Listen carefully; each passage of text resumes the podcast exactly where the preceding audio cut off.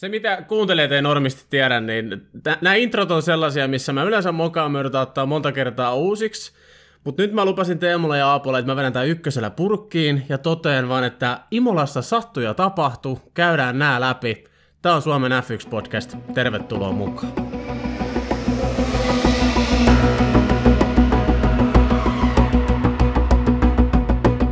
No, menikö se nyt teidän mielestä hyvin? Joo. 5/5. Loistava intro. Pakko sanoa, että Juuso tämä reilu 2-vuotisen historian paras aloitus. Selkein. Ja ei tarvinnut montaa kertaa ottaa uusiksi. Se oli ykkösellä purkkialla, nyt yhtä olla taas valehtelee siellä. Joo, oli. En mä valehdellut. Siis paras aloitus tähän mennessä, kun meni ykkösellä purkkiin. Noniin. Kiitos. Hei, mennään suoraan. Mä veikkaan, että meillä on puhuttavaa tänään paljon. Mennään suoraan asiaan, eli Imalossa, mitä mä sanoin viime viikolla, niin Imalossa tosiaan sattui ja tapahtui heti oikeastaan aikaa, josta lähtien niin kun saatiin todistaa melkoista thrilleriä, eli aikaa, joissahan siinä oli 8 ensimmäistä kuskia alle puolen sekunnin päässä toisistaan, ja niin kun, tää kertoo ainoastaan siitä, että kyllä sarja on menossa tasaisempaan suuntaan, vaikka nyt ehkä ei olla ihan vielä siellä, missä haluttaisiin. Mutta sitten herranjumala se kisa. Sade tuli Italiaa ja oikeastaan yllätti vähän kaikki. Ja käydään nyt se kuumin puheenaihe ehdottomasti, eli Valtteri Bottas vastaan George Russell ihan ensimmäisenä tästä alta pois. Ja tässä vaiheessa mä heitän puheenvuoron suoraan Aapolle. Mä tiedän, mitä sieltä tulee. Mä olen täysin samaa mieltä, mitä sieltä tulee. Ja katsotaan, mitä Teemu sitten keksii siihen. Lähdetään siitä liikkeelle. Aapo, kerrohan tilanne meille. No niin, jos moro kaikille. Ensinnäkin, ennen kuin päästään tuohon tilanteeseen, niin pakko sivuta sitä aihetta, miten vaikeasti tunnistettavia nuo mersut on. Koska siinä vaiheessa, kun tuli se TV-kuva, että siinä oli 2 autoa sen hiekalla, niin mä näkin, että siinä on Williams, mutta mä en niin tajunnut, että se oli toinen mersu siellä kauempana. Sitten vasta joku selostaja Nikita joku huusi, että ei, se on Bottas. Sitten mä vasta tajusin, että ai. Se olikin Valtteri. Siis ne on hirveän hankalastikin tunnistaa tämän vuoden mersuja. No, anyways. Se tapahtui se tilanne siinä sitten ja harmittavaa joo ja uusinta kuvastahan se on, siinähän käy se, että Bottas ajelee siinä edellä ja Russell ohittaa, tai yrittää tulla oikealta ohi, Bottas seuraa ihan normi ajolinjaa siinä ja Russell laskee vähän nurmikolle ja pyörähtää siitä Bottaksen kylkeä ja todella kovasti mennään ulos sinne valleihin ja sitten sen jälkeen Russell käy vielä siinä rähisemässä. Ja tämä polemiikki tähän liittyen nyt on liittynyt siihen, että kenen syy se oli. Mun mielestä se on ihan täysin selkeä, se on Russellin syy, mutta jotkut ihmiset näkee tämän asian päinvastoin. Mutta joo, tässäpä lyhykäisyydessään. Nappaako Teemu siitä? No ei, voihan mä napata. Mä nyt on silleen, että teidän molempien kanssa me jauhettiin eilen WhatsAppissa tätä läpi. Ja sitten kyllähän meillä kaikilla 3 oli... Aika nopeasti oli niinku se yhteinen näkemys, että tähän on vain yksi syyllinen tähän tapahtuneeseen, ja se on George Russell. Ja se, mitä Russell teki sen jälkeen, kun se meni Bottasta vähän läpsimään ja jotain siinä solvaamaan, ja Bottas näytti kylmän viileästi keskisormeen, niin mun mielestä se oli Russell ihan yhtä typerää kuin se liike siellä radalla.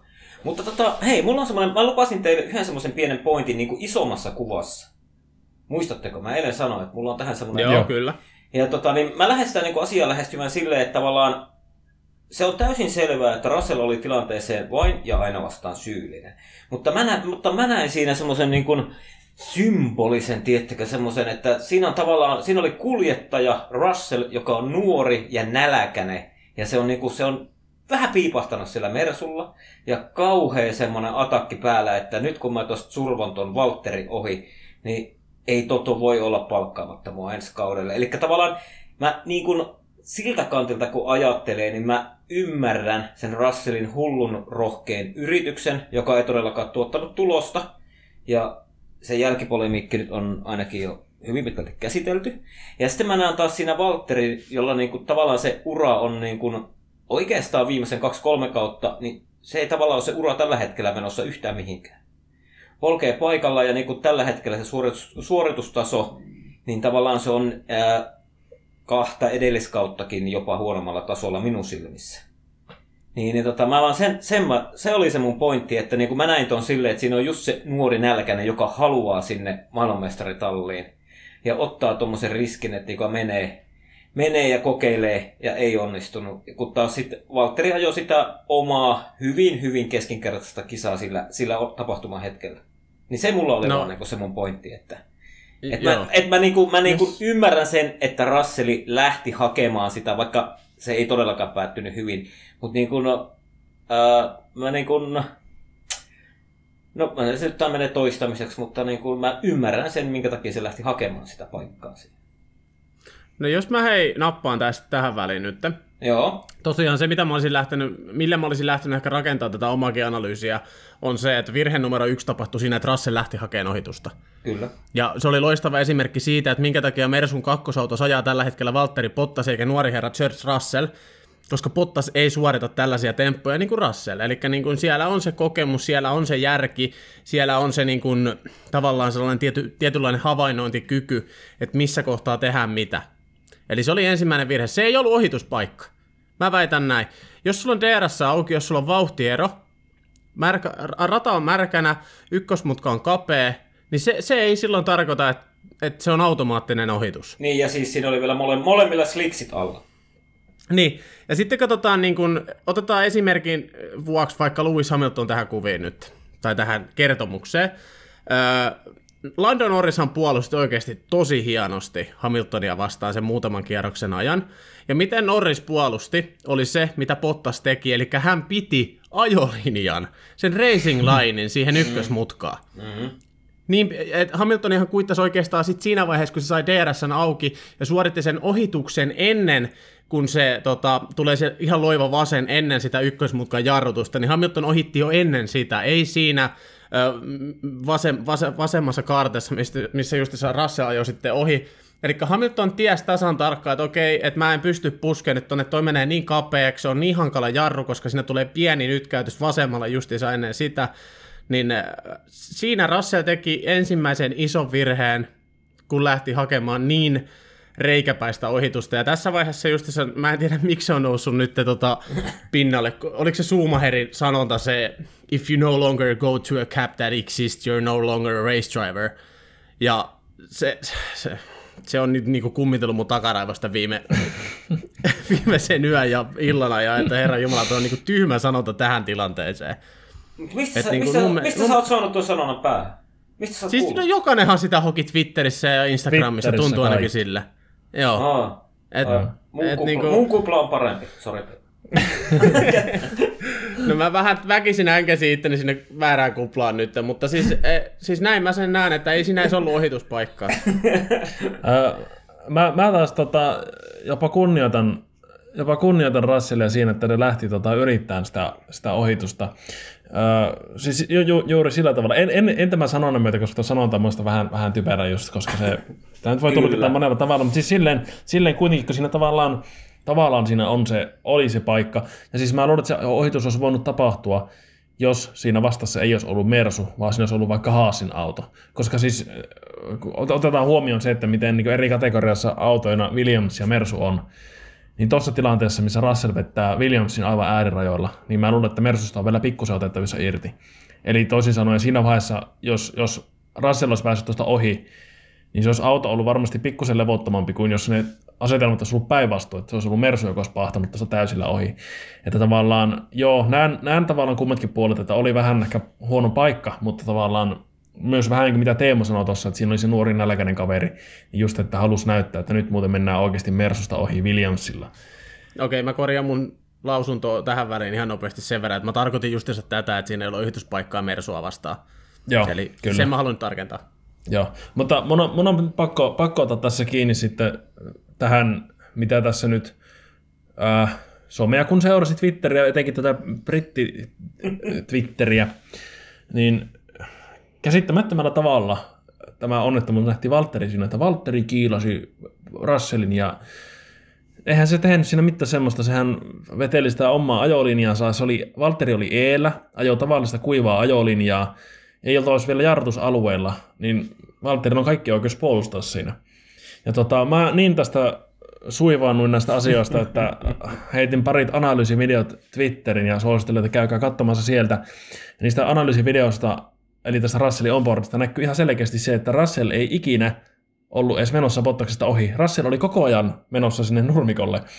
Eli siis jos katsotaan sitä Russellin rattia siinä tilanteessa, niin Russell ei yksinkertaisesti käännä rattia tarpeeksi, että se olisi mahtunut siitä pienestä kolosta siinä. Vaikka se olisi mennyt sitä pienestä kolosta, ne olisi voinut klikata yhteen, ehkä who knows. Mutta siis pointti on vaan se, että sieltä löytyy sieltä Twitteristä semmoinen video, missä on rajattu sille, että näkyy pelkästään Russellin auto, ettei näy edes sitä, että missä Valtteri on. Niin siinä tavallaan ei katsoja ei hämäänny siihen, että sieltä se Valtteri tuli ja puski se ohi. Vaan jos katsotaan ihan puhtaasti sitä Russellin rattia, niin se ratti on samassa kohdassa koko ajan ja se vettää nurmikolle. Se on vähän siis, se tilanne näyttää siltä, niin kuin näet jollakin pleikkariohjaimella sun loppuu patterit sitä ohjaimesta, se auto menee sitten suoraksi yhtäkkiä. Siis ihan niin kuin joutavaa puhetta se, että Bottas kielsi se sitä pois. Se oli Russellin oma virhe. Tämä niin vaan korostaa sitä viestiä, minkä takia Russell ei vielä aja Mersulla.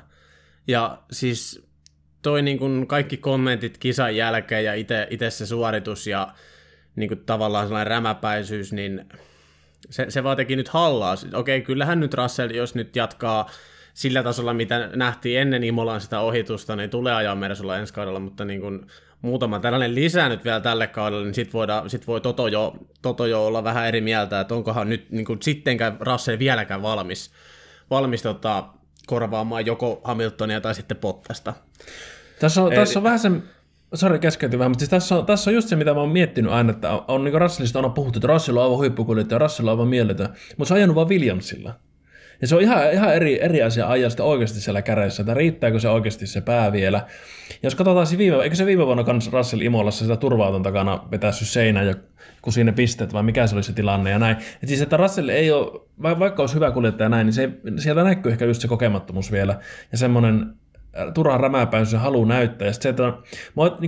Ja, se onnettoman jälkeinen tilanne, kun se meni sinne Bottakselle räyhäämään, niin se mua jotenkin pisti silmään, koska niin kuin, ehkä tuon gridin kuskesta Russell olisi niin ehkä viimeinen, ketä ajattelin sillä, että se menisi sinne kettää toista niin läpsimään päähän tai muuta. Ja se toinen, mikä mua pisti silmään, oli siinä tilanteessa se, että oli ollut todella raju ulosajo. Russell oli itse autosta ulkona, mutta Bottas oli autossa edelleen sisällä. Voisiko esimerkiksi olla, että kuljettaja on tässä tilanteessa vaikka loukkaantuneena autossa, kun ei ole vielä autossa noussut, sitten mennään huitamaan päähän. Siis mä sanon vaan sen, että jos tuossa olisi ollut Bottaksella joku, tai kenellä tahansa muulla kuljettajalla tuommassa tilanteessa joku niskavamma, joku kaularanka vamma tai joku vastaava, niin se ihan se viimeinen, mitä siinä tarvitaan, on se, että kukaan ulkopuolinen tulee tökkimään päähän, kun se voi olla milleistä kiinni se halavantuminen siinä tilanteessa. Joten niin kuin Russellille pikkusen jäitä hattuun. Ja edelleen siis, mä jotenkin menetin sen koko kunnioituksen Russellille kohtaan siinä vaiheessa, kun se alkoi syyttämään, että Bottasta tästä tilanteesta. Ja mä twiittasin aiheesta sen, että jos se ei pyydä anteeksi ja ota sitä virhettä omiin mokkisiin, niin mä en kunnioita sitä enää. No se näin on käynyt puoleksi. Se on puoleksi tavallaan pyytänyt anteeksi, että joo, ehkä se oli niin kuin mun moka, mutta se ei ole millään tavalla ottanut sitä niin kuin suoraan omiin nimetään. Hei, käsi pystyy virhemerkisiin. Se oli ihan typerä liike ja on todella pahoillani tässä. Se on jotenkin vähän semmoista, se Russellin niin kuin se lainausmerkissä anteeksi pyyntely kuulostaa vähän semmoiselta, että Toto Wolff piti mulle puhuttelun, niin minä nyt sanon tänne julkisuuteen, että minä olen nyt vähän pahoillani, kun vähän kolaroin. Mä menin makuun koko Russellista. Tässä on, kiitos, hei. Mähän sanoin tuolla meidän WhatsAppissa just se, että eiköhän sieltä nyt joku väkinäinen anteekspyyntö vähintään tulla näkemään. Ja niinhän sinne sitten lopulta kävi. Okei, nyt on sitten sanonut medialle myöskin Russell, että aikoo soittaa Bottakselle. Mutta sekin oli vähän, tässä on paljon kommentteja, mä nyt en niitä kaikkia lue. Mutta enemmän viesti siinä, että anteeksi kun haukuin sinua, millä se sanoi? Bottas sanoi fucking cunt.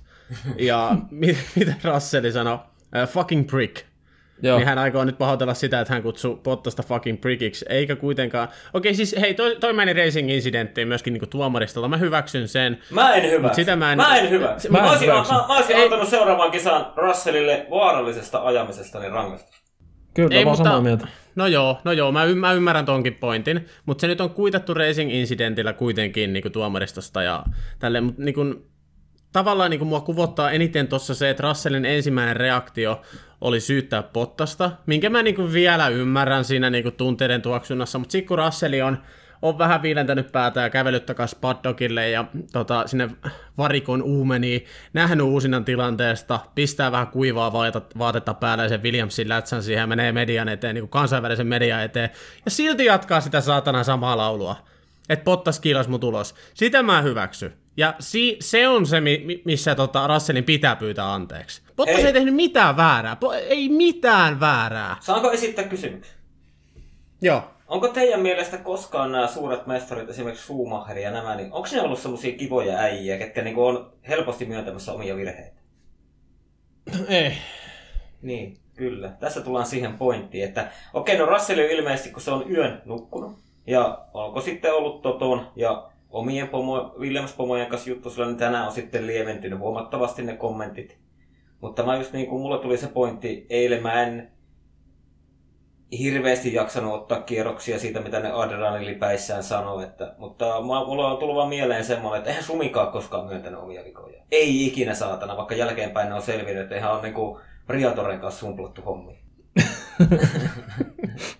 Niin. Mutta oliko Schumacheri sitten, mä en hirveästi ollut some eikä mitään silloin Schumacherin aikana, niin oliko Schumacheri myöskään sellainen, joka niinku lähti suoraan vaan syyttelemään muita, niinku tosta vaan tolleen, että se oli mä en tehnyt mitään väärää, se oli pelkästään toi, kenen kanssa mä törmäsin. Oli, ihan täysin semmoinen, ja sitten jos mietit Hamiltonia silloin, kun se on joutunut tiukille esimerkiksi Rosbergin kanssa, ja silloin Kimin mestaruuskaudella, niin kyllähän siellä ihan viimeisenä katsottiin niitä virheitä silloin peilistä, silloin kun oikeasti on niinku ollut se tiukka paikka. Ja tavallaan, eihän Russell ajanut mestaruudessa, mutta kyllähän se on niin kuin edelleen nuori ja nälkäinen ja kovasti uralla eteenpäin menevä kuski. Niin. Mutta Russellin kannattaisi miettiä tässä vaiheessa. Mä siltä kantilta mä niin kuin pystyn jollakin tavalla ton näkemään. Tietenkin siinä analyyttisempi kaveri, niin olisi voinut heti pahoitella viimeistään siinä kisan jälkeen, kun on kuivat kamat päällä, niin kuin Juuso sanoi, niin silloin olisi voinut, on kerennyt varmasti katsoa kaikki mahdolliset kamerakulmat, niin silloin olisi voinut sanoa jo niin kuin se, että anteeksi, mun vika, ja on pahoillani Valtterin ja Mersun puolesta, ja mennään eteenpäin. Siis saanko mä sanoa tähän väliin pienen? Eli siis joo, tuo on erittäin hyvä pointti. Jälleen kerran tämä, että tosi mestarit ja muut ja tulevat mestarit, niin saa aina näkynyt se röyhkys ja näin. Ja semmoinen, että ei pyydä anteeksi. Mutta siis mä vaan niin häirittää tässä se ristiriitaisuus tässä Russellin, että se vähän niin on samaan aikaan semmoinen, että minä en tehnyt virhettä, mutta samaan aikaan siinä kuitenkin paistaa semmoinen, että se on niin auktoriteetin alla koko ajan, ja se joutuu tämmöisen puhuttelun jälkeen sitten pahoitella julkisuuteen asioita. Sanoo esimerkiksi, että soitan Bottakselle, mutta siinäkin jutussa kävi ilmi, että ei se niin soita Bottakselle sitä, että anteeksi, kun ajoin nurmikolla ja kolaroin, vaan se oli just semmoinen vähän niin kuin, että no anteeksi, kun kisa meni pilaan. Joo, just semmoinen, siis niin tavallaan niin kuin, Siis Russell ei vieläkään ole ottanut sitä asiaa niin täysin omiin niin nimissä. Se mua niin häiritti tässä. Mun mielestä Russellin kannattaisi myöskin muistaa oma paikkansa tässä vaiheessa. Kyllä. Eli kuitenkin niin kuin nuori kaveri, sä oot tosiaan mitä Aapo sanoi, sä oot ainoastaan Williamsilla, niin en ihan hirveästi lähtisi kukkoilemaan, varsinkin kun Mersun johdossa on herran nimeltä Toto Wolffi, joka ei tuollaista hevon kattele. Vaan siis siellä jo Toto Wolffi on vilautellut, että jos ei tuo käyttäytyminen parane, niin Mersun sijasta sä ajat enskalla Renault Clio Cupissa. Joo. Niin, tuossa on kyllä hyvä, että kontekstina se, että Toto nauro, kun se sanoo tonne, että toi on tavallaan totinen kommentti. Niin, että se oli enemmän vitsi. Niin, mutta siis anyway, Totohan oli myöskin vihanen. Toto oli vihanen, ja sitten siinä vaiheessa, kun Russell esimerkiksi meni möläyttämään sellaisenkin aivopierun, että että jos tässä olisi ollut joku muu kuski kuin minä, niin Bottas ei olisi varmaan puolustanut näin hanakasti. Eli niin vetää sama, ottanut Lewis Hamiltonilta heti sen foliohatun päähän ja kehittelee nämä salaliittoteoriat valmiiksi. Mutta siitähän Toto suivaantui aika paljonkin median edessä, kun oli siis medialta ensimmäisen kerran. Toto kommentti oli siihen vaan, että bullshit. Kyllä. Ja muistetaanpa myös se, että Russellhan siinä sivussa ennen tätä Bottaksen tilannetta pilasi myös Mersun päivän Hamiltonin osalta. Kyllä. Että se oli, Russell oli katalyyttinä kummassakin, että joo, siis edelleenkin Russell ajaa Williamsilla eikä Mersulla, että toki se ajaa omaa kilpailua siinä, mutta jos sitä omaa tulevaisuutta miettii, niin ei nämä parhaita näyttäjä ole, mutta jos nyt tästä, jos tämä Bottas ja Russell-homma on sillä tavalla käsitelty, niin voisi loikata tuohon Hamiltonin. Hei, mä sanon vaan sen, että Hamiltonin satumainen tuuri jälleen kerran. Hamilton suistuu hiekalle, jää sinne jummiin, aivan sinne pahanan pohjimmaiseksi, ja sitten tulee punainen lippu ja kisa-alusta. Hei, tämän takia Mersulla on 2- ja 3. kuskit. Ei tässä no.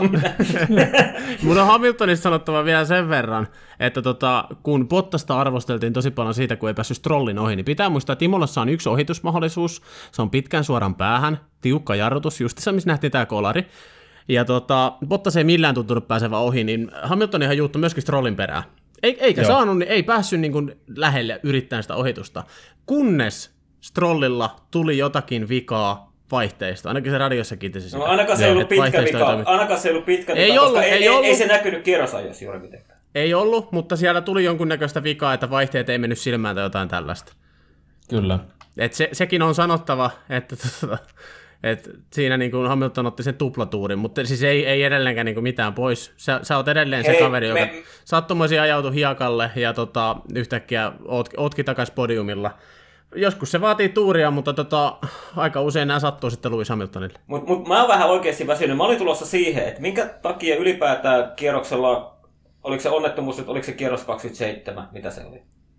Niin miten Valtteri ajaa siinä vaiheessa vielä Mersulla siellä 8 siinä kisassa? Siellä oli kuitenkin, Lando Norris oli jo siihen samaan aikaan noussut siellä radalla ja niin edespäin. Niin miten oikeasti niin kun mies ajaa Mersulla?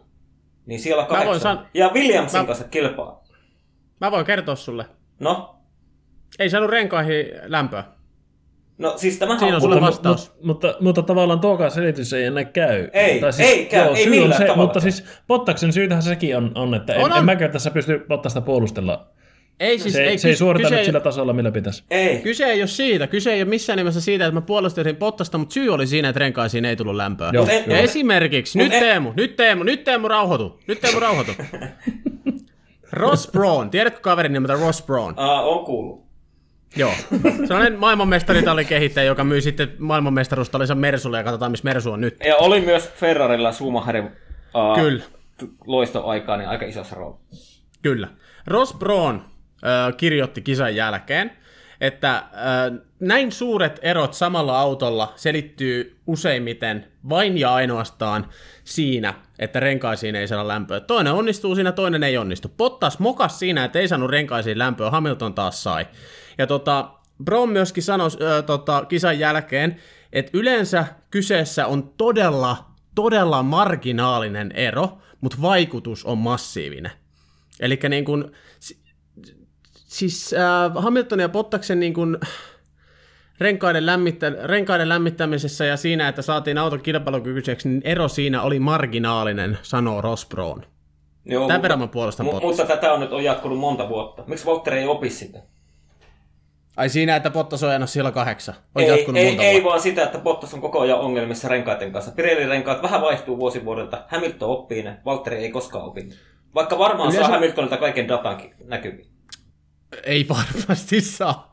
Justhan Niko Kari sanoi, että siellä dataakin pantataan insinöörien keskuudessa. Ei, mutta Totohan on sanonut, että kaikki on avointa. Toto voi sanoa median ihan yhtä mitä tahansa. Sanohan Ferrarin pääklauvnikin Netflix-sarjassa, että molemmat kuskit on tasavertaisia. Joo, mutta hei, mennäänpä siihen kisaan alkuun. Valtteri ajoi siellä Intereilläkin kuitenkin, eikä se pystynyt nousemaan yhtään sijaa. Edelleen samaan aikaan muun muassa Norristekin nousua, Perestäkin nousua. Miksi Valtteri ei tee nousua Mersulla? Luuletteko te oikeasti, että jos Hamilton olisi ollut ekakierroksen jälkeen 10, niin se olisi kierroksella 27 ajanut siellä 8 kisassa? Enkä mä missä mielessä noin väitäkään. Kisan loppupuolellakin, että Hamilton nousi. Joo, mutta siinä oli kuitenkin vajaa 30 kerrasta ajettu ja edelleen Mersun autolla mies ajaa siellä 8. Kun onnettomuus tapahtui, niin mun mielestä siinä on nyt iso ongelma. Valtterilla oli heikko viikonloppu, mutta niin eihän tämä semmoinen trendi ole, mitä niin ennen kauden alkua Valtterikin puhuu, että nyt on valmiimpi kuin koskaan. No ei näytä olevan. Mersun ensimmäiselläkin kaudella suoritukset oli parempia.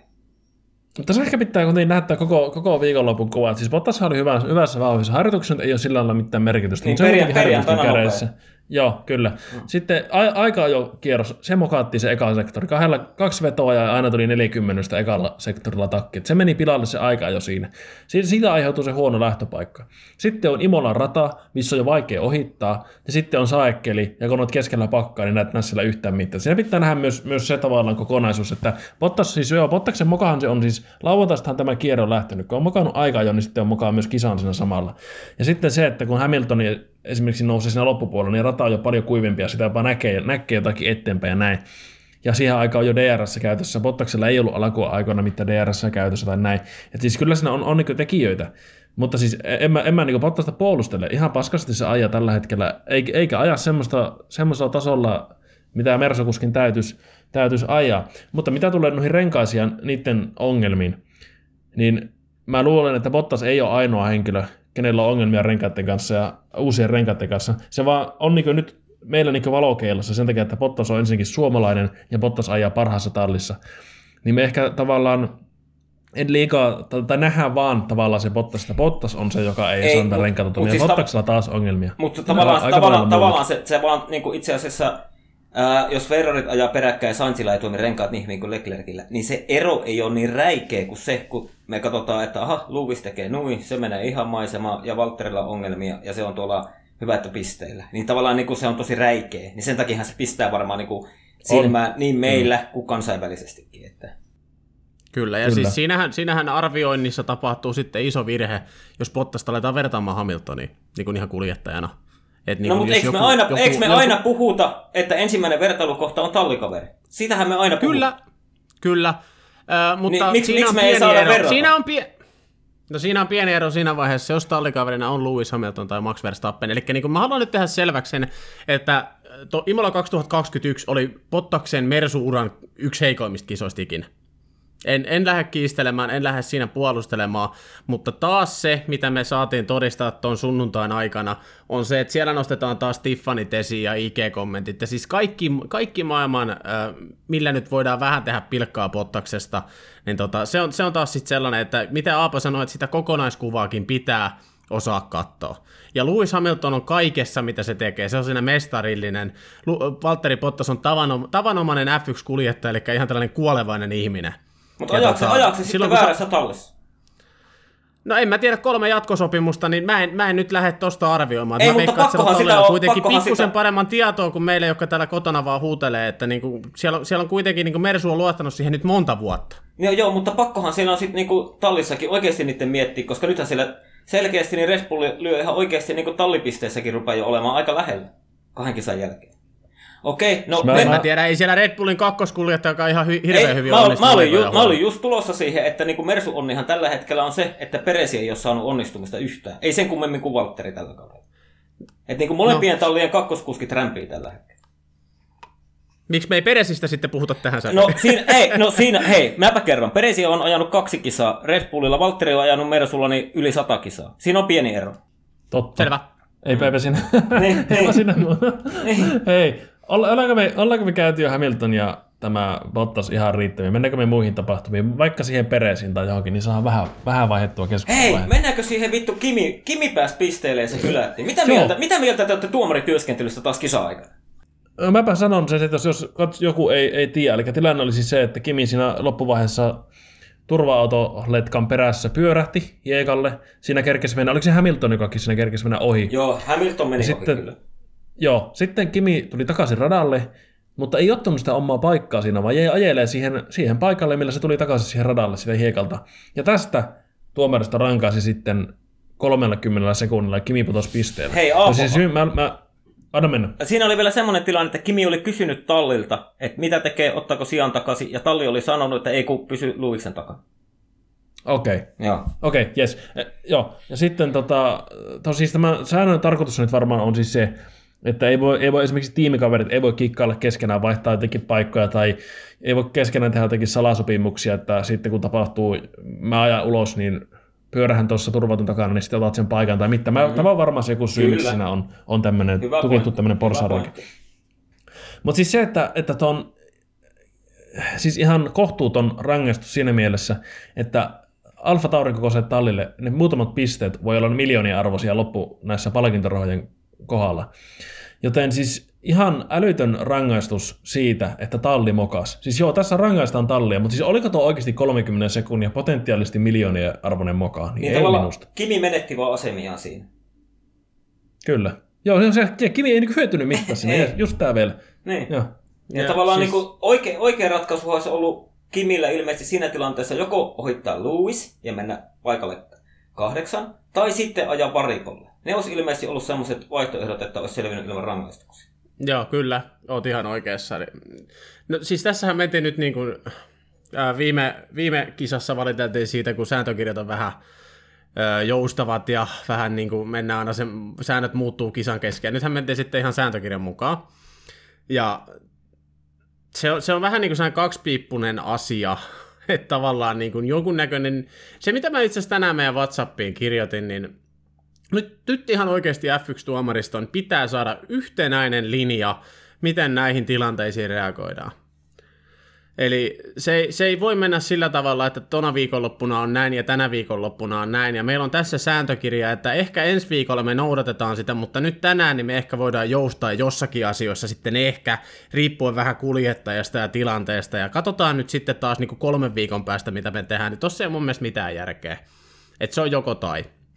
Ja tässä justiinsa on mun mielestä se ongelma, koska niin kun me ollaan, ei puhuta tällaisesta niin kun safety carin takana tapahtuneesta tilanteesta, minkä Räikkönen nyt suoritti, vaan niin kun puhutaan yleisesti tilanteissa, missä talli on mokannut, ei kuljettaja, vaan talli. Niin tässä vaiheessa mun mielestä sääntökirjassa pitäisi olla pykälä, että se ei koskaan mene kuljettajan piikkiin. Jos tallilta tulee väärää infoa, niin kuin tässä tapauksessa, niin silloin tallin, ei sen kuljettajan, vaan sen tallin pitää saada se rangaistus. Sitä ehdottomasti sitä mieltä. Ja niin kuin, olkoon niin kuin mieluusti tällaisissa tilanteissa, mikä ei vaikuta niin kuin vaarallisesti mihinkään, niin siinä vaiheessa pitäisi puhua sakkorangaistuksesta. Jos lähdetään taas kikkailemaan sitten niin kuin tallikaverien keskuudessa, niin sehän on asia sitten aivan erikseen siinä vaiheessa. Kyllä. Siis mä painottaisin kokonaisharkintaa tuomaristolla, siis perus, mikä on oikeuslaitoksesta tuttu, että kokonaisharkinta. Siis oli tämmöinen kaoottinen kisa, sato vettä, kuinka moni siellä pyörähteli turva-auton takana, vaikka kuinka moni kolaroi turva-auton takana, vaikka kuinka moni. Sitten tapahtuu tämmöinen, niin siis se kokonaisharkinta, että joo, näin kävi ja annetaanpa tallille sakko tai vaikka huomautus. Kun tosiaan ei tapahtunut yhtään mitään, Kimi vaan niin hävisi itse siinä. Siinä ei minkälaista hyötymistä ollut, niin se olisi ihan hyvin voitu vain huomautuksella mennä. Mutta sitten tässä tämä tuomarilinja, että tämä on just tämä kaksipiippunen juttu tässäkin just, että siinä vaiheessa, kun jos ruvettaisiin menemään tämmöisellä aivan kivikovalla linjalla, että aina tulisi tällainen rankkua, niin sitten me ruvettaisiin valittaa siitä, että tämä on ihan kohtuutonta, että kokonaisharkinta, että me ei olla ikinä tyytyväisiä. Sehän on ihan niin kuin selkeä. Mutta haluan kyllä myös heittää sen tähän, että jos tässä olisi kyseessä ollut maailmanmestaruustaistelu ja olisi tapahtunut tämmöinen ei olisi tullut 30 Verstappenilla tai Hamiltonilla ei olisi tullut rankkua. Ei varmaan ei todellakaan. Siis mä menisin laittaa heidän WhatsApp-ryhmään, meidän WhatsApp-ryhmään, mutta mä enkä hanu enää, niin kun mulle kävi selväksi, että siellä oli vähän kiukkusia, kun Luiksella oli niin helvetin hyvä tuuri taas, niin mä enkä hanu enää laittaa. Mutta ajattelin kyllä asiaa, että ei olisi Hamilton saanut tuosta 30 sekuntia. Ei, mutta siinähän oli esimerkiksi niin saman safety carin takana, niin Verstappen oli vähän vastaavanlainen tilanne lähellä. Mutta Charles Leclerc siinä spinnaili vähän. Mutta Charles Leclerc oli herrasmies ja melkein pysähtyi siihen, että Verstappen saa paikkansa takaisin. Joo, kyllä. No, mutta ei tämä nyt, no kisan kokonaisuuteen ei vaikuttanut, mutta Alfa Romeo tämä voi maksaa aika paljon tuossa joulukuun tienoilla sitten, kun oikeasti jakaa niitä palkintorahoja ja katsotaan, missä ihan oikeasti mennään. Niin. Ja aika radikaali. Olihan siinä semmoinen pieni hopeareunus, että Alonso otti uuden palunsa ensimmäiset M-pisteet, sijoittui 10. Kimin rangaistuksen myötä. Niin. Olihan siinä semmoinen pikku. No mä en tiedä, onko se hyvä asia. Mutta oli muuten Alonso koko viikonloppu Okonen ja perässä. Joo, niin oli. No mä kanssa seurasin, että Alonson ja ylipäätään koko Alpinen kausi on ollut aika semmoinen. Se momentumi, mikä niillä viime kaudella vielä oli, niin se on ihan täysin pois. Mä tiedä. Jotenkin se on kastunut se niiden ruuti. Kyllä, se näyttää just siltä, että Renaultia ei enää kauaa kiinnosta tuo rämpiminen. Ja sit se joku Aramco-osakkeenomistajista ostaa sen koko tallin. Hei, kuka siellä on se, kun pikkuformula kuski isänsä rahoilla seuraavaksi tulossa? Seuraavaksi tulossa. Hei, meidän pitäisi saada arabimaista yksi kuljettaja tämän sarjan. Ei, no jos taito, skillsit riittää, niin ei mitään muuta kuin tervetuloa. Onko sieltä muuten edes näissä pikkusarjoissa yhtään kuljettajaa? Pitääpä ihan selvittää seuraavaan jaksoon. Mä en nyt ole ihan varma. Sen verran mä tiedän, että mä katsoin tuossa sunnuntaina Montsan 3 tunnin GT-osakilpailu, niin siellä oli ainakin yksi saudi-arabialainen. Mä veikkaan, että sille ihan formuloihin asti riitä. Tuo oli vähän vanhempi herrasmies jo. Se oli ihan niin kuin, muistatteko, ralliahan ajoi. En tiedä ajaako vielä, mutta muutama vuosi sitten ajoi joku ajoi tuolta just arabimaista. Aapo varmaan tietää, muistatko sen kaverin nimeä? Mulla on hämärä muistikuva, mutta ei kyllä tule nimiä ei tule niin mieleen. Sehän, eihän se kato pysynyt edes kakkoskategorian autojen mukana, mutta siellä se kuule VRC-autolla kierti kuule. Se on hyvä harrastella. Hyvä harrastus. No. Mutta hei, mikä sen nimi oli? Mä arvasin häärittää. Nyt ei kyllä tule päähän, mutta joo. Katsotaan, jos se tulisi kohta. Mutta nyt mä haluan nostaa sellaisen tallin nimeltä McLaren nyt Frameille. Niin nyt näyttää ihan oikeasti sille, että nyt on niin kuin uusi tuleminen niin kuin todella lähellä ja niin kuin todella hyvässä vauhissa. Norris nappasi uransa toisen podiumi, oliko viime kauden Itävallasta, ja oli nyt niin kuin, ja puolusti esimerkiksi Lewis Hamiltonia vastaan ihan mestarillisen hyvin sen muutaman kerran, niin kuin Hamilton sai sitten takasiive auki, ja itse asiassa DRS-siivistäkin voitaisiin tässä vaiheessa puhua, koska siis mulla meni ainakin maku siihen touhuun tuossa kisa-aikana, mutta puhutaan nyt McLarenista, Norrisista. Ricciardolla on ollut vähän hankalampaa, mutta sanotaan nyt näin, että 2 kisaa vastaan ajettu, niin ehkä sen isompia johtopäätöksiä ei kannata vetää, mutta sen mä myöskin sanoin, että Norris on tosi kova haastaja, ihan tulevaisuuden superstara. Se oli erittäin harmillinen se Norrisin paalupaikan menetys, jälleen se tuomarilinja. Miksi se piti laittaa se... No ei se paalupaikka olisi ollut, mutta sanotaan, että... Anteeksi, mutta se aikajosuoritus, korjaus. Joo. Siis se, miksi se piti olla se kanttari niin typerästi sen valkoneliin? Miksi se voi olla se ulompi sieltä, kun kaikki kuitenkin veti sen niin leviäksi? Ja siinä niin kuin, se on taas semmoinen mutka, että sä et niin yhtään voita siinä aikaa, että vaikka sen niin 10 senttiä leviämmäksi vai kapiemmaksi. Niin ei mennä enempää ratareihin, please. Ei mennä ratareihin enempää, mutta haluan ottaa tuomarilinjan tässä nostaa. Mutta joo, siis Norris on aivan mahtavasti kyllä näyttänyt. Siis mähän epäilin vähän tuossa kauan alla, kun ennakoitiin, että Ricardo tulee niin näyttämään kyllä Norrisille, että missä mennään. Ja varmaan tuleekin jossakin kilpailussa vielä, mutta musta tuntuu, että Norris on jotenkin niin nyt löytänyt sen vauhtinsa. Mutta ehkä siinä on myös se, että se Norrisin vauhti näyttää ehkä suhteessa vielä kovemmalta sen takia, että Ricardo vielä opettelee sitä uutta autoa. Kyllä, hyvä analyysi. Mä olen ehkä vähän eri mieltä. Mä olen niin näiden nuorisokaverien ylin ystävä tällä hetkellä, ja niin Norrisissa on ollut jo niin pidemmän. Oikeastaan niin tulokaskaudesta lähtien Norris on näyttänyt ihan niin tulevaisuuden superstaralta. Mutta nyt kun ollaan saatu se Mersun moottori, ollaan saatu autot oikeasti toimimaan, ja niin pystytään ajaan kilpaa ihan siellä kärjessä. Okei, niin kuin, jos takana jo Verstappen tai Hamilton, niin käytännössä voidaan käydä kisaa kenen kanssa tahansa. Niin se suunta on täysin oikea, ja siinä mä oon eri mieltä, että niinku Ricciardolla tulee tosi kiire Norrisia vastaan. Ihan niin kuin, okei, nyt ei vielä nähdä sitä parasta Ricciardoa, sehän on niinku fakta, mutta siinä vaiheessa, kun Ricciardo oppii tuntee auton, niin siinäkin vaiheessa niin tulee tosi kova kiire. En tiedä, mutta saanko vähän keventää nyt tätä keskustelua? No. Tuli vaan semmoinen ajatus mieleen, että kun nyt tässä taas, kunhan ei Norrisin kohdalla kävisi tämä Juuson viikate, kun sä kehut sitä Tsunodaa, niin onhan ollut kauheita.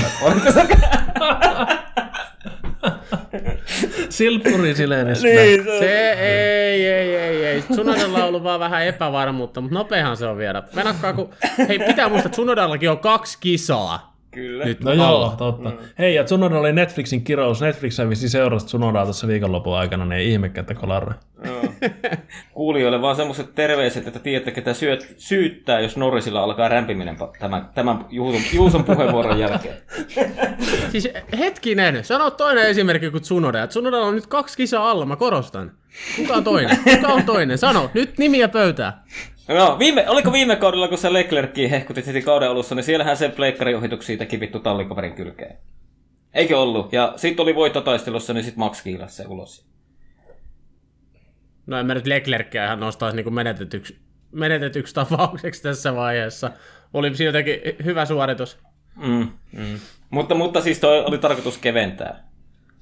Joo. Mutta mä tartuin heti tähän, että nyt niin loppu saman tien tällainen. Sunnunta tulee vielä, kattokaa vaan. Tosi potentiaalinen nuori kaveri ja tulee ajaa F1 pitkä. Se on ihan varma homma. No siis toivotaan totta kai, mutta nyt tietenkin ihan 2 kisaa vasta uralla ajanut, että sen suurempia johtopäätöksiä ei niin kuin aikuisten oikeasti voida tehdä niin kuin vakavasti, mutta siis kyllä se vähän, taas vähän heikolta näytti, niin kuin minun silmään ainakin. Eikä itse asiassa koko viikonloppuna ei oikein Alfa Tauri sit ollut. Et siinä oli Gasly lähti täyden sadekkelirenkaiden kisaan. Ja tietenkin ne haki iso lottoa siinä, mutta ei oikein onnistunut. Aika vaikea olla. No joo, mutta se tavallaan se ei kertonut auton iskukyvystä eikä Gaslystä yhtään mitään. Että siinä vaan taktiikka petti. Mm. Et niin kuin en mä tosta taas... Ja sitten taas Tsunoda vähän siellä spinnaili ja oli vähän epävarmaa tekemistä tulokkaalta. Pitää myöskin muistaa, että siellä kaksi muutakin tulokasta spinnaili. Niin tosi vähän eri autolla. Haasveljet. Mutta en mä niinku tosta lähtisi tekemään vielä minkäännäköisiä johtopäätöksiä. Mutta yhden johtopäätöksen mä teen. Joo. Nyt mä puhun siitä, että Tsunoda tulee ajaa Formula 1 pitkään. Niin arvakkaa kukaan ei tule ajaa Formula 1 enää pitkään. Kimi Räikkönen. Ei, Sebastian Vetteli. Räikkönen ajaa pidempään kuin Vetteli. Herran Jumala, toi on surkeata touhua. Sanokaa nyt jotain. Mä voin sanoa sen, että siis... Voi ei, siis...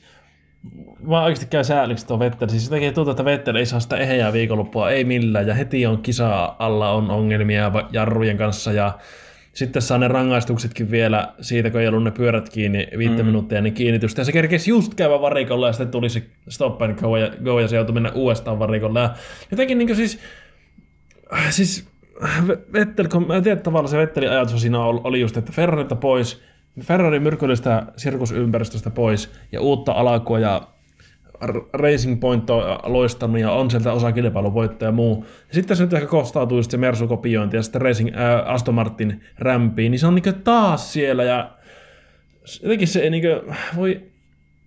En mä tiedä siis... Voi ei, en mä tiedä mitä mä tuolle Vettelille voisin enää sanoa. Sen mä tekis mieli niinku taputtaa sitä oikeesti selkä ja vaikka istua sen kanssa saunassa ja puhua asiat läpi ja tsempata sitä, että kyllä se siitä, koska tuntuu oikeasti, että se niin oikeasti ei tosta nouse. Siis se on monta vuotta rämpinyt tuolla ja voi ei, no ei siis... sirkuksesta toiseen. Mä vähän niin kuin olisin voinut sanoa samat sanat kuin Aapo, mutta edelleen annetaan vielä se 2-3 kisaa aikaa ja sitten vasta ruvetaan savustaa sitä kunnolla. Että kuitenkin nyt oli sen spinnilistan läpi? Ei, mutta siis kuitenkin nyt oli kuitenkin aika-ajoissa oli kuitenkin jo niin kuin... Että se oli 20 Strollista. Että se oli lähempänä kuin ensimmäisessä kisassa. Ja sitten tietenkin ensimmäisessä kisassa, niin nyt meni tuo aika jo paremmin. Ja sitten tietenkin tuo kisa oli, niin kuin Aapo luetteli, että eihän se niin kuin noista lähtökohdistakaan, niin eihän se enää pysty niin kuin, Aston Martinilla ajamaan edes pisteelle.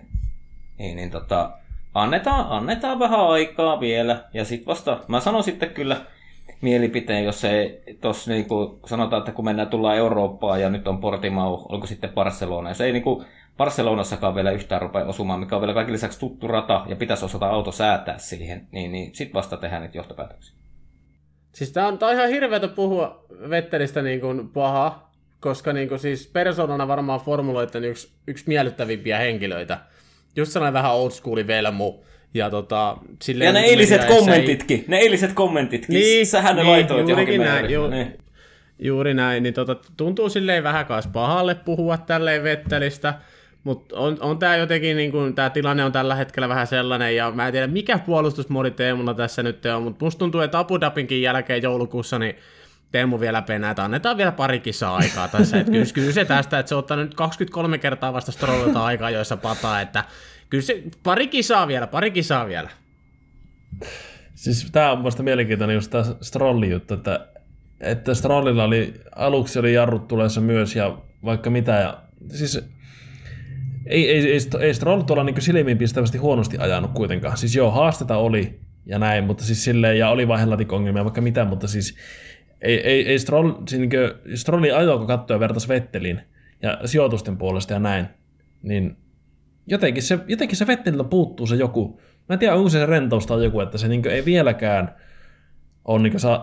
se ei ole päässyt siihen omaan siihen. Hei, katsotaan se Barcelona vielä. Se on tuttu rata ainakin Vettelille. Siinä pitää osata jo autokin säätää kohdalle. Kyllä. Joo. Siis musta niin Vettelin tilanne on siis sen tyyppinen, mikä Valtteri on nyt. Siis selitykset ei ole. No ei Valtterilla niin huono tilanne ole kuin Vettelillä. No ei, mutta se tarkoittaa tätä tilannetta, että ei niin auta enää selitellä, että miksi sitä vauhtia ei ole. Jos sitä ei enää ole, niin sitä ei sitten ole. Niin, mutta siis en mä edelleenkään... Ei Valtteri niin syvällä ui vielä kuin Vetteli, koska Vettelillähän tuo trendi on ollut niin kuin jo voi sanoa, että vuositolkulla jatkuvaa. Että. Joo, mutta siis silleen samassa kategoriassa, jos mietitään silleen, että on vähän hiastunut se kyytä. Niin, ja se näyttää pahalle. Se näyttää pahalle. Joo, juuri tätä tarkoitin. Joo.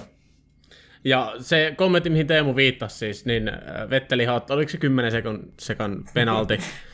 Siitä kun tosiaan joutui lähteen varikolta ja siitähän tulee sitä automaattisesti. Ja Vetteli sai kuitenkin sen rangaistuksen niin kuin kesken kisan. Niin kuin kisa oli ajattu jo hyvä tovi ja sitten se ilmoitetaan se Vettelin penalti. Ja Vetteli sitten ilmoitti medialle, että en tiedä oliko siellä tuomariston kahvikone tukossa ja piti tyhjennellä sitä ennen kuin pääsi antaa penaltia. Että on se, just ton takia mä tykkään Vettelistä ihmisenä.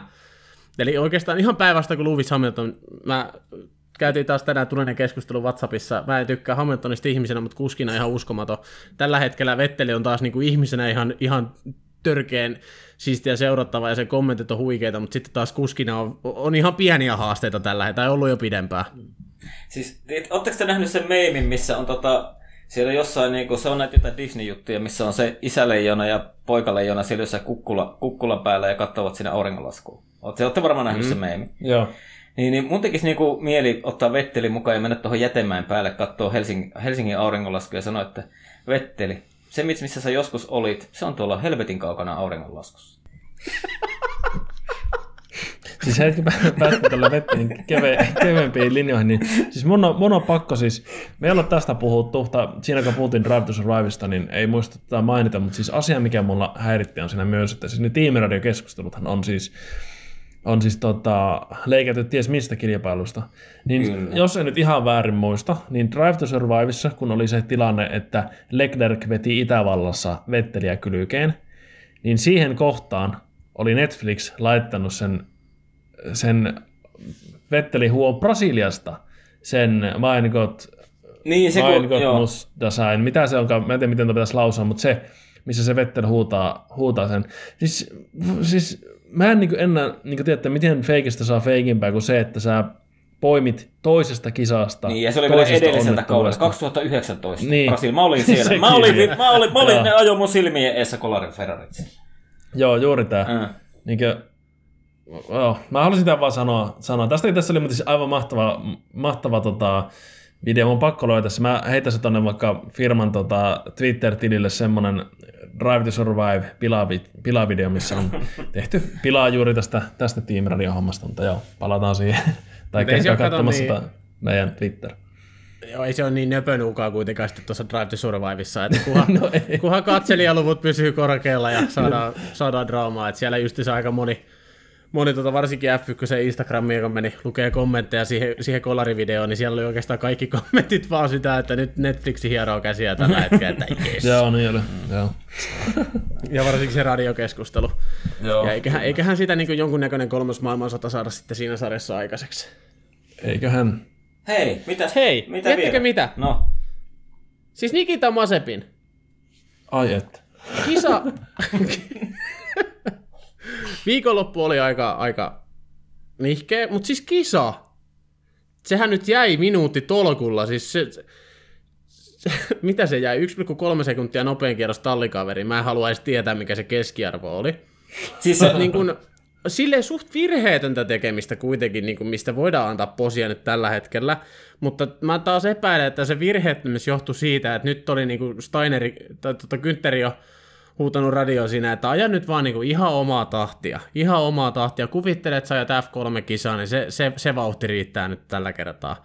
Et kyllähän se sitten hiekaille meni kisan loppupuolella, mutta niin kuin auta armias, se jätkä on hidas. Eikö se taas aika-ajossa painanut tukkaputkella siinä lämpärikierroksella jonkun ohi? Joo. Giovinazzi. Niin. Giovinazzi kävi ihan inasen kuumana sitten aikajan jälkeen. Ei meni mitään kunnioitusta. Joo, Giovinazzi meni se viimeinen nopea veto, meni siinä pilalle. On siinä, se kyllä. Se puhuttiin äsken tuosta, että F1-mestarit on mulkkuja, niin siinä on kuitenkin semmoinen hienoinen raja olla Formula 1-kuljettaja mulkku ja F3-kuljettaja mulkku. Joo, siis sen kyllä sanoi kyllä Mazepinille vielä vastaan, siis se Latifi-tilanne, kun Latifi kävi siellä vähän pyörimässä ja sitten Mazepin ja Latifi klikkasi yhteen ja Latifi lensi seinään, niin mä en sitä ihan täysin laita kuitenkaan niin Latifin piikkiin, tai korjaan sanontaa sitä sillä, niin kuin, että Mazepin olisi täysin syytön. Mä en laita sitä Mazepinin reikäpääsyjen piikkiin, että se veti sinne väliin, vaan mä laitan sen siihen, että se on niin nuori kuljettaja. Se ei ehkä osannut ennakoida sitä, että niin kuin mitä Mika Salo on sanonut sen, että noista F1-auton peileistä ei enää yhtään mitään, niin mä luulen, että se Latifi ei edes tiennyt, että Mazepin oli siellä takana. Ja Mazepin, kun ei ole F1-kokemusta, niin se ei ehkä saanut olettaa sitä, että se ovi menee niin nopeasti siinä kiinni sitten. Ja että mä luulen, että tuossa, jos kuka tahansa ollut siinä muu takana kokeneempi kuljettaja, niin se ei olisi lähtenyt sillä reikäpäisenä kiihdyttää siihen väliin, vaan olisi mieluummin mennyt vaikka vasemmalta ohi. Koska näillä F1-autoilla, kun ei tänne yhtään taakse, niin ehkä pitää aina ennakoja olettaa se pahin. No mä oon eri mieltä, koska kuitenkin Mazepinilla on se kokemus niin kuin pikkuformuloista, ja kyllä niissä on, niin kuin, tuskin niissä peileissä nyt ihan hirveitä eroja on. Että kyllä se on tiedossa, että niin kuin ihan puhutaan tällaisista autoista, niin se näkyvyys taakse on huono. Et ei, nyt mä oon vähän eri mieltä Aapo sunkaan. No totta. Kyllä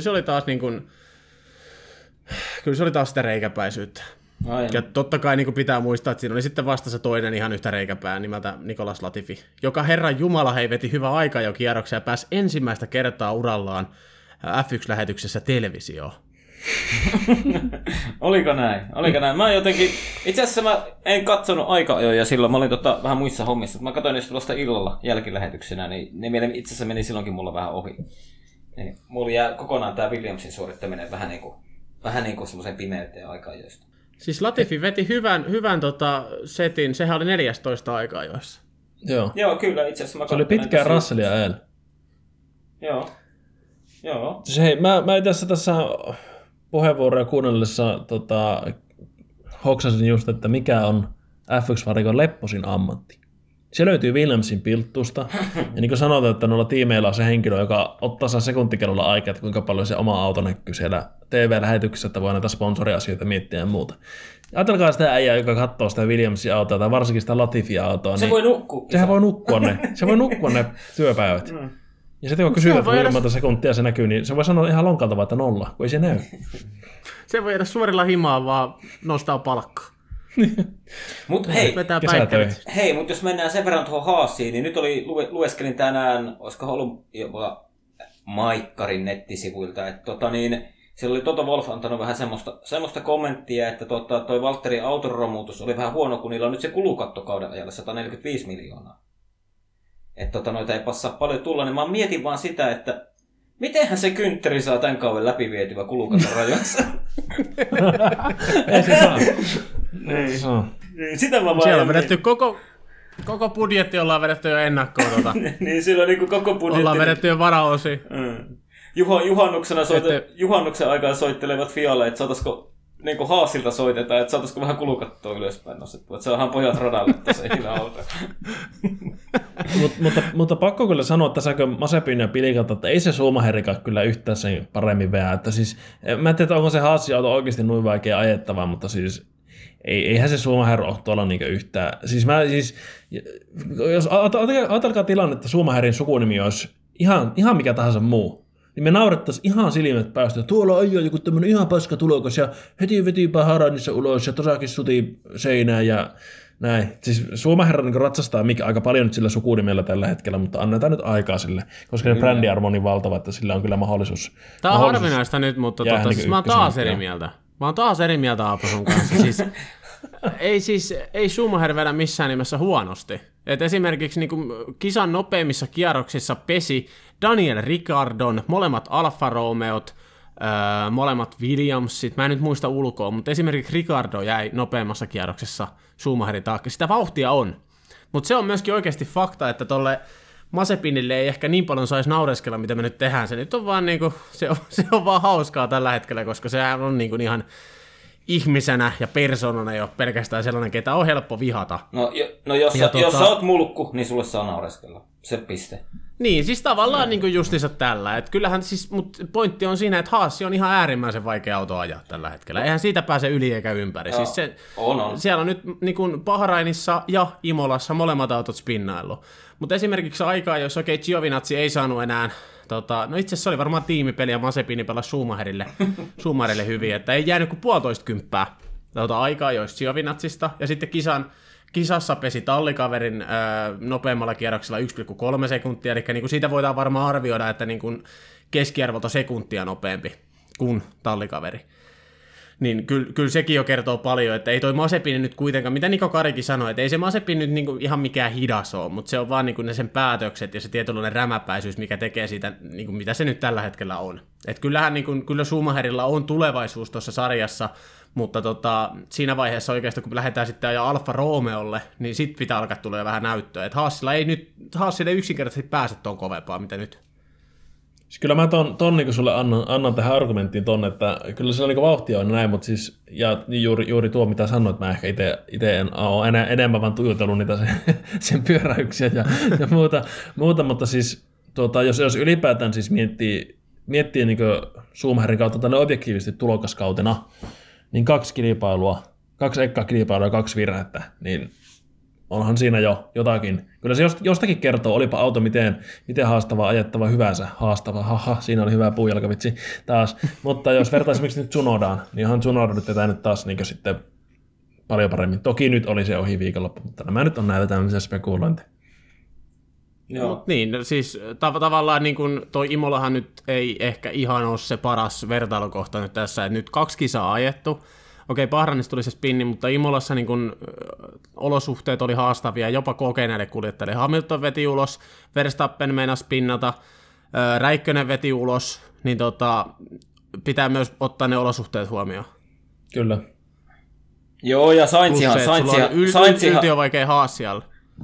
Ja Sainzihan oli kans pihalla. Sehän sanoikin jossain tiimiradiossa, että kuinkahan monennen kerran hän mokasi tässä kisassa. Jo. Kyllä.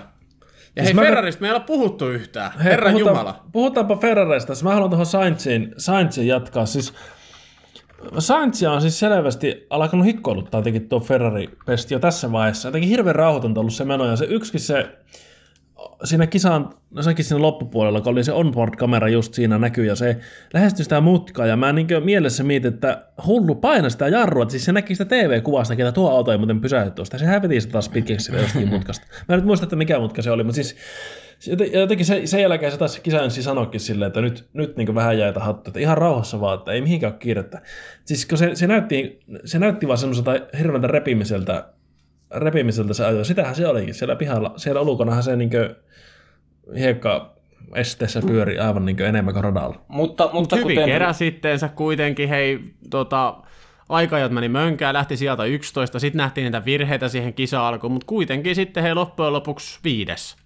Kyllä. Eikä ollut tallikaveriakaan perässä kun se parisen. Okei, siinä oli punaista lippuja ja safety caria. Et ei, niin kuin, ei siinä siis mitään, mutta niin kuin hieno nousu. Ferrarit sijoilla 4 ja 5, jos vertaa niin kuin viime kauteen, niin toihan on ihan lottovoitto, mutta mitä mä sanoin jo, oliko se toissa lähetyksessä, on se, että nyt niin kuin, ei missään nimessä Ferrarilla saa hiipiä se tyytyväisyyspusero, että hei, hienosti ollaan painettu hommeet, ollaan tässä, että Ferrarin paikka ei edelleenkaan ole sijoilla 4 ja 5, vaan 1 ja 2. Kyllä. Ja mä sanon Sainzista vaan sen, että täytyy muistaa myös se, että se on niin kuin nyt toinen kisa uudella autolla, että ei varmasti ole niin ihan helpompaa. Kyllä, ja mä olin tulossa siihen, että kunhan ei Leclerkia alkaisi hikoiluttaa tuossa kauden puolivälin paikkeilla, toi Sainz. Siis mä luulen, että siinä on vielä mahdollisuus, että me nähdään siellä, että ne tallikaverit saattaakin olla yllättävän lähellä toisiaan. Siis voi varmasti ollakin, kun päästään semmoiselle radalle ja semmoisiin olosuhteisiin, mitkä on niin jollakin lailla on niin semmoisia, vastaa ehkä enemmän sitä tavallaan normitilannetta, niin varmasti nähdään Sainzia, koska mä tykkään Sainzia hirveästi ja niin, koska niin mä en pidä Leclerkia semmosena niin kuin Verstappen Hamilton-tason kuskina. En pidä ollenkaan. Että. Ei. Hyvä kuski, mutta ei. No ihan oma siis, tällä hetkellä siis fakta on se, että tuolla gridillä on 2 kuskia omassa kastissa ja ne on Hamilton ja Verstappen. No onhan se näinkin, mutta sitten pitää muistaa toikin, mietitään Leclerkin tulokaskautta Ferrarilla. Niin silloin tulokset oli hyviä ja silloin on viimeisin kerta, kun Ferrari oli kilpailukykyinen. No, ja silloin, se pitää. Joo, mutta silloin huijattiin vähän säännöillä, niin sen takia ne tulokset olikin hyviä. Ei, mutta silloin auto oli kilpailukykyinen. Siis sitä mä meinaan. Ihan sama millä vilungilla se on tullut, mutta silloin auto oli kilpailukykyinen. ei se poista sitä faktaa. Joo, mutta ilman sitä vilunkia, niin olisiko niitä tuloksia tullut? Onko se Leclerkin syy? No ei, mutta mähän kysyn sulta vain, että olisiko niitä tuloksia tullut ilman kusetusta. Ei olisi tullut, vaan Mersulla olisi ollut ne voitot, mitä nämä napsi nämä Sulla menee pointti ohjaa kovaa. Ei, eli sullahan siis se menee.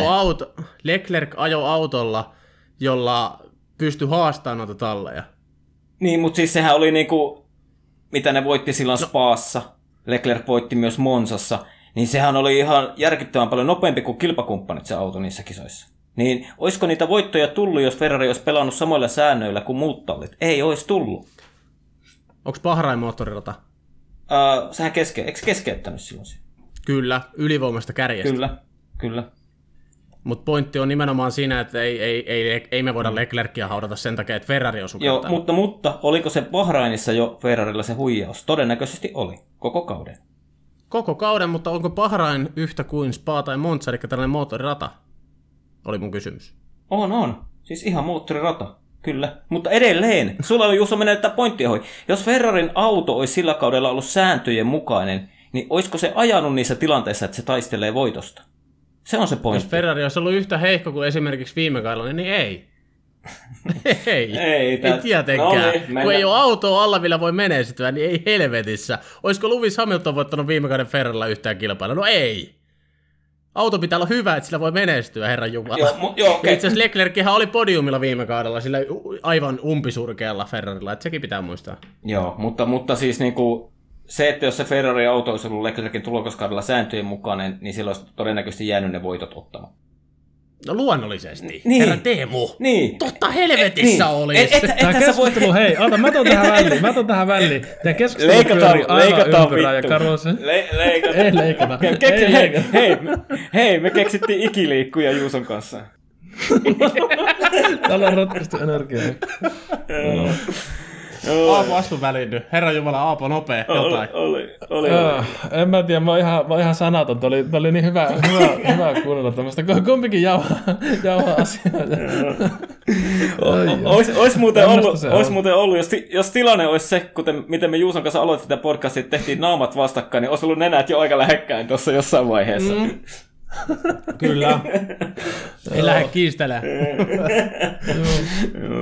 Hei, mä pystyn antaa periksi. No en vittu varmaan pysty antaa periksi. Se on kyllä sanottava, että Teemun kanssa ei kannata lähteä kinaamaan. Että siitä tulee nimenomaan tällainen loppumaton sua. Mä oon ehkä vähän samanlainen ihminen sit sun kanssa. No kyllä sä aika pitkälle oot. Mutta onneksi meillä on Aapo. Tuomari näyttää tältä nyt, että... Keltaista korttia nyt molemmille. Tai eikä mitään se F1-maailmassa. Mikä se on se mustavalkolippu? Niin mustavalkolippu, totta. Hei, me ollaan moottoriurheilupodcast eikä mikään jalkapallopodcast. No. Hei, itse asiassa tuli jalkapallosta mieleen. Muistatteko, nyt kun ollaan siis jalkapallossa puhuttu tästä Superliigasta. Joo. Niin, muistatteko, se oli 2010-luvun taitteessa molemmin puolin. Niin oli olemassa se moottoriurheilusarja, missä tallien omistajat oli jalkapallojoukkueita ja ne kisaili keskenään. Muistaako kumpikaan tällaista? En muista kyllä. Okei. Siellä oli siis monta huippu-eurooppalaisia jalkapalloseuraa, jotka, siis autojen värit, mainokset oli kaikki, niin kun otetaan vaikka Italiasta AC Milan. Niin se oli AC Milanin väreissä se auto, se oli AC Milanin logot ja AC Milan rahoitti sen toiminnan. Sitä jatkui joku 3-4 kautta. Ootkohan se Juuso nähnyt unta?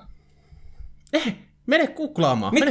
Ei, kyllä tätä löytyy. Mä googlasin, täällä löytyy AC Milan Super League Formula Team. Miten mä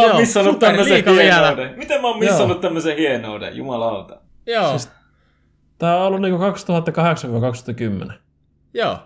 No se oli sit pari kautta, okei. Mut kuitenkin tuli heti mieleen tänään, kun jalkapallojoukkueet alkoi kehittelee Superliigaa, että hei, formulat on tehnyt sen jo. Hei, pakko tässä olisi meidän... Luottokuuntelija Riku Saloselle lähettää terveys, että hei Riku, ei se Manchester United olisi pärjännyt tossakaan liigassa, sori. Menetettiin Riku siellä. Nyt meni taas. Hei Riku, ihan kaikella rakkaudella. Kyllä. Hei, tää podcast on ollut ihan yhtä kaoottinen kuin Imolan osakilpailukin. Ihan siis täysin laidasta laitaan kyllä menty. Eikä tässä vaiheessa pitäisi alkaa heiluttelemaan punaista lippua. Eiku musta lippu. Joo, otetaan suorella musta, joo. Keskeytetään koko sais. Joo, hei, mutta oliko tässä muuta vielä? No, mä ainakin toivon, että Aapo saisi leikattua semmoisen ehjän kokonaisuuden tästä. Kyllä me saadaan siis... Mä en tiedä, onko tää välittynyt kuulijoille, mutta siis tää on ollut hättömästi yksi viihdyttävimmistä jaksosta, mitä mä oon ikinä tehnyt. Sen mä tiedän, tää on jotenkin ollut tosi tämmönen... En mä tässä sano miksi, onko tässä oikeasti ollut niitä hauskaa, mutta siis jotenkin tämmöinen ihan lupsakka jakso.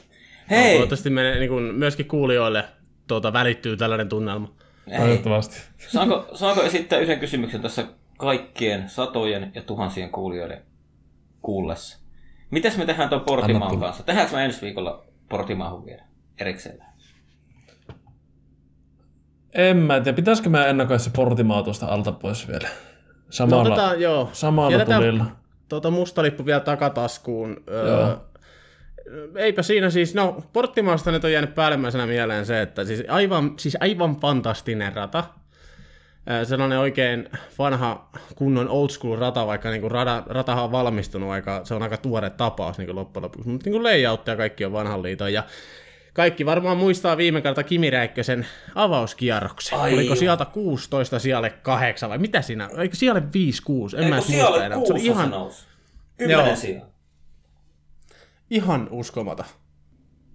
Sielläkinhän oli sadekisa silloin. Sehän kisa alakohan oli vetinen, niin saatiin kunnon rähinät aikaiseksi. Joo. Oli aivan upea rata ja siis korkeuserot, mitä ollaan puhuttu jo pitkin tätä meidän podcastin historiaa, että vanha liiton rata, missä on korkeuseroja, niin ne on aina aivan törkeä hienoja ja Portimaa on just sitä, eli toivotaan oikeasti taas semmoista kunnon rähinäkilpailuja. Se oli niin makia seurata Imolakin, koko ajan rähisi jossakin. Ei ollut ollenkaan semmoinen jonoaja.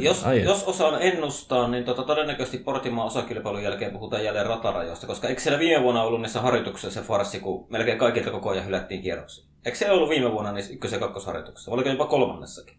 Oli. Joo. Mutta siis sehän on rata, sielläkään ei sitä hiakkaa ihan siinä vieressä on. Niin siinä on muutamakin sellainen mutka, missä on tosi helppo niin kun rikkoa ratarajat, niin katsotaan, mitä taas parin viikon päästä keksitään, että jauhetako tunti ratarajoista vai mitä, mutta oot ihan oikeassa. No. Oliko se Portimaa se, missä tapahtui se kunnon turva-auto kolari silloin? Bottas veti sitä letkaa sinne vai kuka se olikaan? Se oli Mugellossa. Se oli Mugello, okei. Joo. No niin, ei, never mind. Mutta viime kaudellahan sinne F1-sarja palasi 2009 talvitestien jälkeen ja siellä oli Mersu vei, muut vikis vielä viime kaudella, mutta mä epäilen nyt tällä kaudella, niin kyllä se vaan toi Max Verstappen tulee olemaan se vahvin mies niin kuin Portimaan kevässä. Kyllä se on aika helppo lähteä taas Maxia veikkaan. Oikeastaan samasta syystä, mitä nyt Imaloon. Imolaan. Mä en tiedä, mistä toi Imalo tulee. Se on Ivalosta tulee. Varmaan luultavasti. Sait Twitterissäkin palautetta tästä. Mutta mitäköhän mä olin kuule sanomassa? Niin, että samasta syystä kuin Imolassa, niin Portimaassa. Joo, eli siellähän on hirveästi suorapätkää, että se on enemmänkin justi sä tarvit hyvä ulostulo, sitten taas pieni kiihdytys seuraavaan mutkaan, tarvit hyvä ulostulon, jne, niin siinä vaiheessa kyllä niin kuin on aika helppo niin kuin Verstappenille povata voitto. Joo, koska niin kuin, mitä on nähty, niin vetopito löytyy Red Bullilta. Kyllä. Ja myöskin sitä niin kuin tasapaino, mikä se on se hieno sana suomeksi? Mä puhuisin stabilitystä, eli niin tällainen tasapaino, tai niin kuin autotasapaino tai tällainen, niin se on myöskin mutkissa niin kuin osittain jopa silmin nähden parempi kuin Mersulla. Kyllä, mutta mun mielestä kyllä Mersu oli saanut autoa vähän nyt tuonne niin Bahrainista Imolaan, niin oli saanut selkeästi vietyä vähän eteenpäin, että ei se niin epävakalta näyttänyt enää. Ei, se on ihan totta, mutta ne olosuhteet taas pitää ottaa siinä sitten huomioon. Hei, pitäisikö meidän parilla sanalla vielä nyt mainita se, että Formula 1-sarjahan teki pitkään, olisi 10 vuoden sopimuksen Miamin GP:n kanssa, eli Yhdysvalloissa ajetaan jatkossa 2 osakilpailua. Omasta mielestä hieno asia, että ajetaan Yhdysvalloissa yhdysvaltalaisyleisölle, mutta se rata ei oikein verta kyllä kiertä. Siis sanotaan nyt näin, että se on, Miamin rata on oikeastaan sama asia, mikä on tällä hetkellä Bakussa ja mikä tullaan näkemään sitten Saudi-Arabian Jeddahissa. Eli tuollainen niin kuin vähän leveämpi katurata ja siis idealla, ratahan on rakennettu vähän sillä idealla, että pistetään tuonne pari mutkaa ja sitten tohon sellainen pitkä suora. Sitten taas pari mutkaa ja sitten siihen sellainen pitkä suora ja DRS-alue sellainen 8 kilometriä, että nähdään paljon ohituksia. Niin se on vähän niin kuin rakennettu sillä kaavalla. Mä itse asiassa WhatsAppiin heitin tänään, että miettikää, kun Vietnami olisi vielä mukana. Meillä olisi 4 niin kuin käytännössä identtistä rataa. Ja se on niin kuin, mitä Alpo sanoi, niin hieno homma, että Jenkeissä 2 kisaa. Se on hyvä, että niin kuin laji saa yhä enemmän niin kuin niin kuin jalansijaa Pohjois-Amerikasta ja Yhdysvalloista. Mutta tälleen niin indikaarmiehenä pakko ihmetellä, että hei, Jenkeissä on todella paljon hienoja ratoja. Ja nimenomaan tällaisia, mistä me tykätään kaikki niin kuin teknisiä korkeuseroja sisältäviä ratoja. Esimerkiksi eilen ajettiin Alabamassa sanan lyhkäinen rata, niin herran jumala, se näytti kauniille. Ohituspaikat tietenkin vähän vähissä, mutta niin kuin, kyllä siellä niin kuin nähtiin niin upeata kilvana jo, että niin kuin vaihtoehtoja olisi vaikka kuinka monta, mutta halutaan viedä tuollaisia idyllisiä Miamin maisemia siihen jenkkifutistadionin ympärille, niin se on vähän tuollainen rahamäärää ratkaisu taas. Joo, itse asiassa mä tänään mä kysyin Nikolta, valitin sen saman videon sille, mikä Juuso laitat meidän WhatsApp-ryhmään, ja kysyin Nikon kommenttia. Nikolla oli kommentit, että tylsä nykyrata, ei yhtään se enempää. Joo. Että se oli niinku se, että niinku tavallaan, että siellä on sitä, käännetään niinku nopeita, semmoista 90 käännetään, ja sitten niinku todennäköisesti on vaikea seurata, ja jos ohitetaan, niin se on sitten DRS:llä. Siinäpä se oli lyhykäisyydessä. Niin. Hieno homma niin kokonaisuudessaan. Oli, hei, pakko kertoa tähän semmoinen. Mä tuossa yhden kaverin kanssa, niin, ennen kuin oli tullut se jotain noita meemikuvia ruvennut internettiin tulemaan, ja se, mä välitin kaverille sen promovideon. Sehän oli tosi komea ja makea, mutta mä sytyin. Siinä oli vähän semmoista, tiedätkö, CSI Miami henkeä jopa. Mä sytyin siihen promovideoon, ja sitten mä välitin sen kaverille, ja sitten mun kommentti oli, että miksi mulla alkoi heti soimaan Will Smith Welcome to Miami päässä. Ja siitä meni noin 45 minuuttia, niin mä näin jonkun meemin, missä oli, niin kuin pyydeltiin, että Mersu on pakko ottaa tuohon Miamin kisaan, niin Will Smith on Hamiltonin tallikaveri.